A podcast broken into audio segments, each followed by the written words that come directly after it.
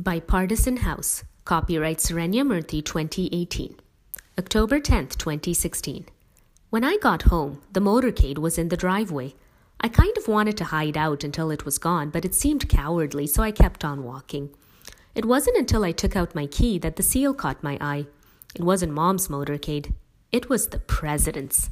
I stifled a groan, opened the door as quietly as I could, cautiously stuck my head in, and scoped out the landscape as if I were in a Pink Panther movie. The coast seemed clear, so I soft shooed my way in and shut the door as quietly as I had opened it.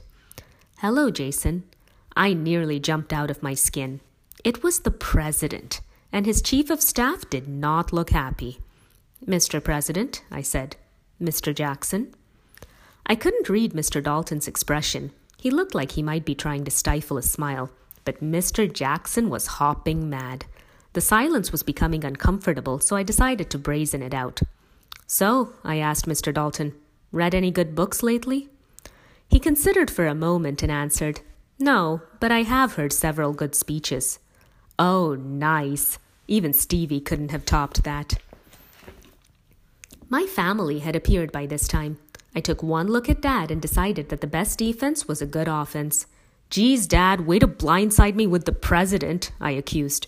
His eyebrows rose in amazement, and the rest of his face lost no time in catching up. Oh, you want to talk about being blindsided? he snapped. Look, before you go off into one of your paranoid riffs, this was not planned, all right? I laid out my first line of defense. The leader of the Young Republicans, Mr. Jackson let out a derisive cough here, went down with food poisoning, and I was asked to fill in. I rolled my eyes. Why he had to pick today to sample the cafeteria swill, I don't know. Dad's face ironed itself out as he appeared to see the fairness of this, far quicker than I had anticipated. Couldn't you have given us a little warning? he demanded, as if searching for a reason to be mad. It would be a shame to let all that pent up anger go to waste, wouldn't it? I didn't have much warning myself, I said, taking a water bottle out of the fridge.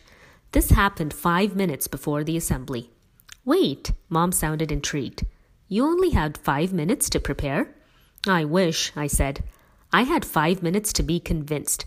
Are you telling me you didn't jump at the chance? Dad asked. Are you telling me that entire speech was extemporaneous? Mom asked simultaneously. Yes, on both counts, I said.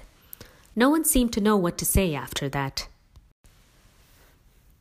I thought your speech was really good, Allison put forth in a small voice, casting a furtive look at Mr. Jackson as if she weren't quite sure whether this was an okay thing to say in front of the current administration.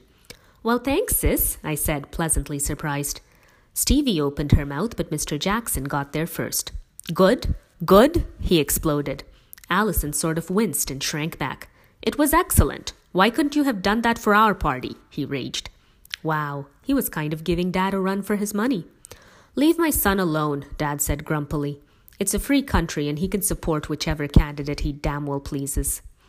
The look of incredulity on Mr. Jackson's face was only surpassed by my own. Welcome to parenthood, Russell, Mom said with a smile, and the curious phenomenon known as other people's children. There was another pause.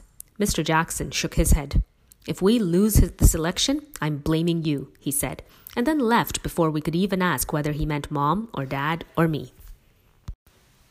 Mr. Dalton took his leave as well. He smiled at mom.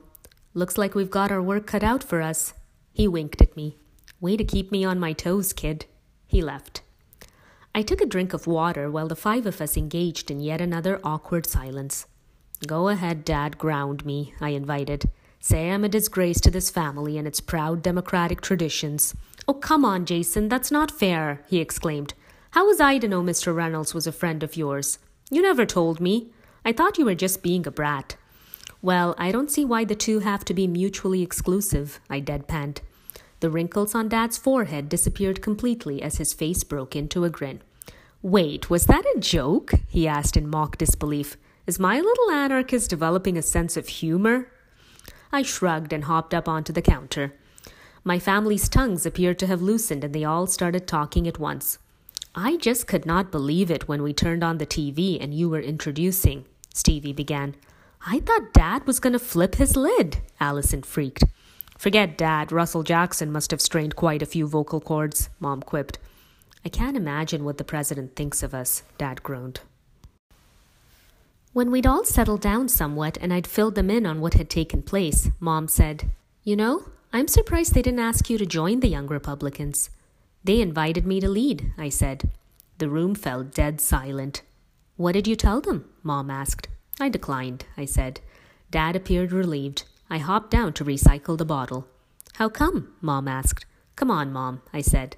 Leader of the Young Republicans? It's a little on the nose, even for me. I tossed the bottle. I think you should do it, she said. We all stared at her incredulously. Elizabeth, Dad said in his please think about what you're saying, have you thought this through voice. I'm serious, Mom said. I think it would be good for you. Really? I asked. You're sure? Yes, she said. You obviously have the talent. I considered. Have they found anyone yet? Mom asked. I don't think so, I said. Go for it. Okay, I said. I'll text Mr. Rudd. He had given me his cell phone number in case I changed my mind. Poor Mr. Rudd. Everything always lands in his lap. Mom, this is going to be really awkward, Stevie protested. I mean, who do we even support? Excellent question, Stevie, Mom said.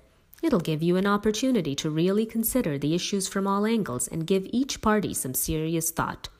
I'm voting for Jason, Allison said quickly. Jason isn't running, Stevie snapped. I mean, I'm voting for his guy. You're not even old enough.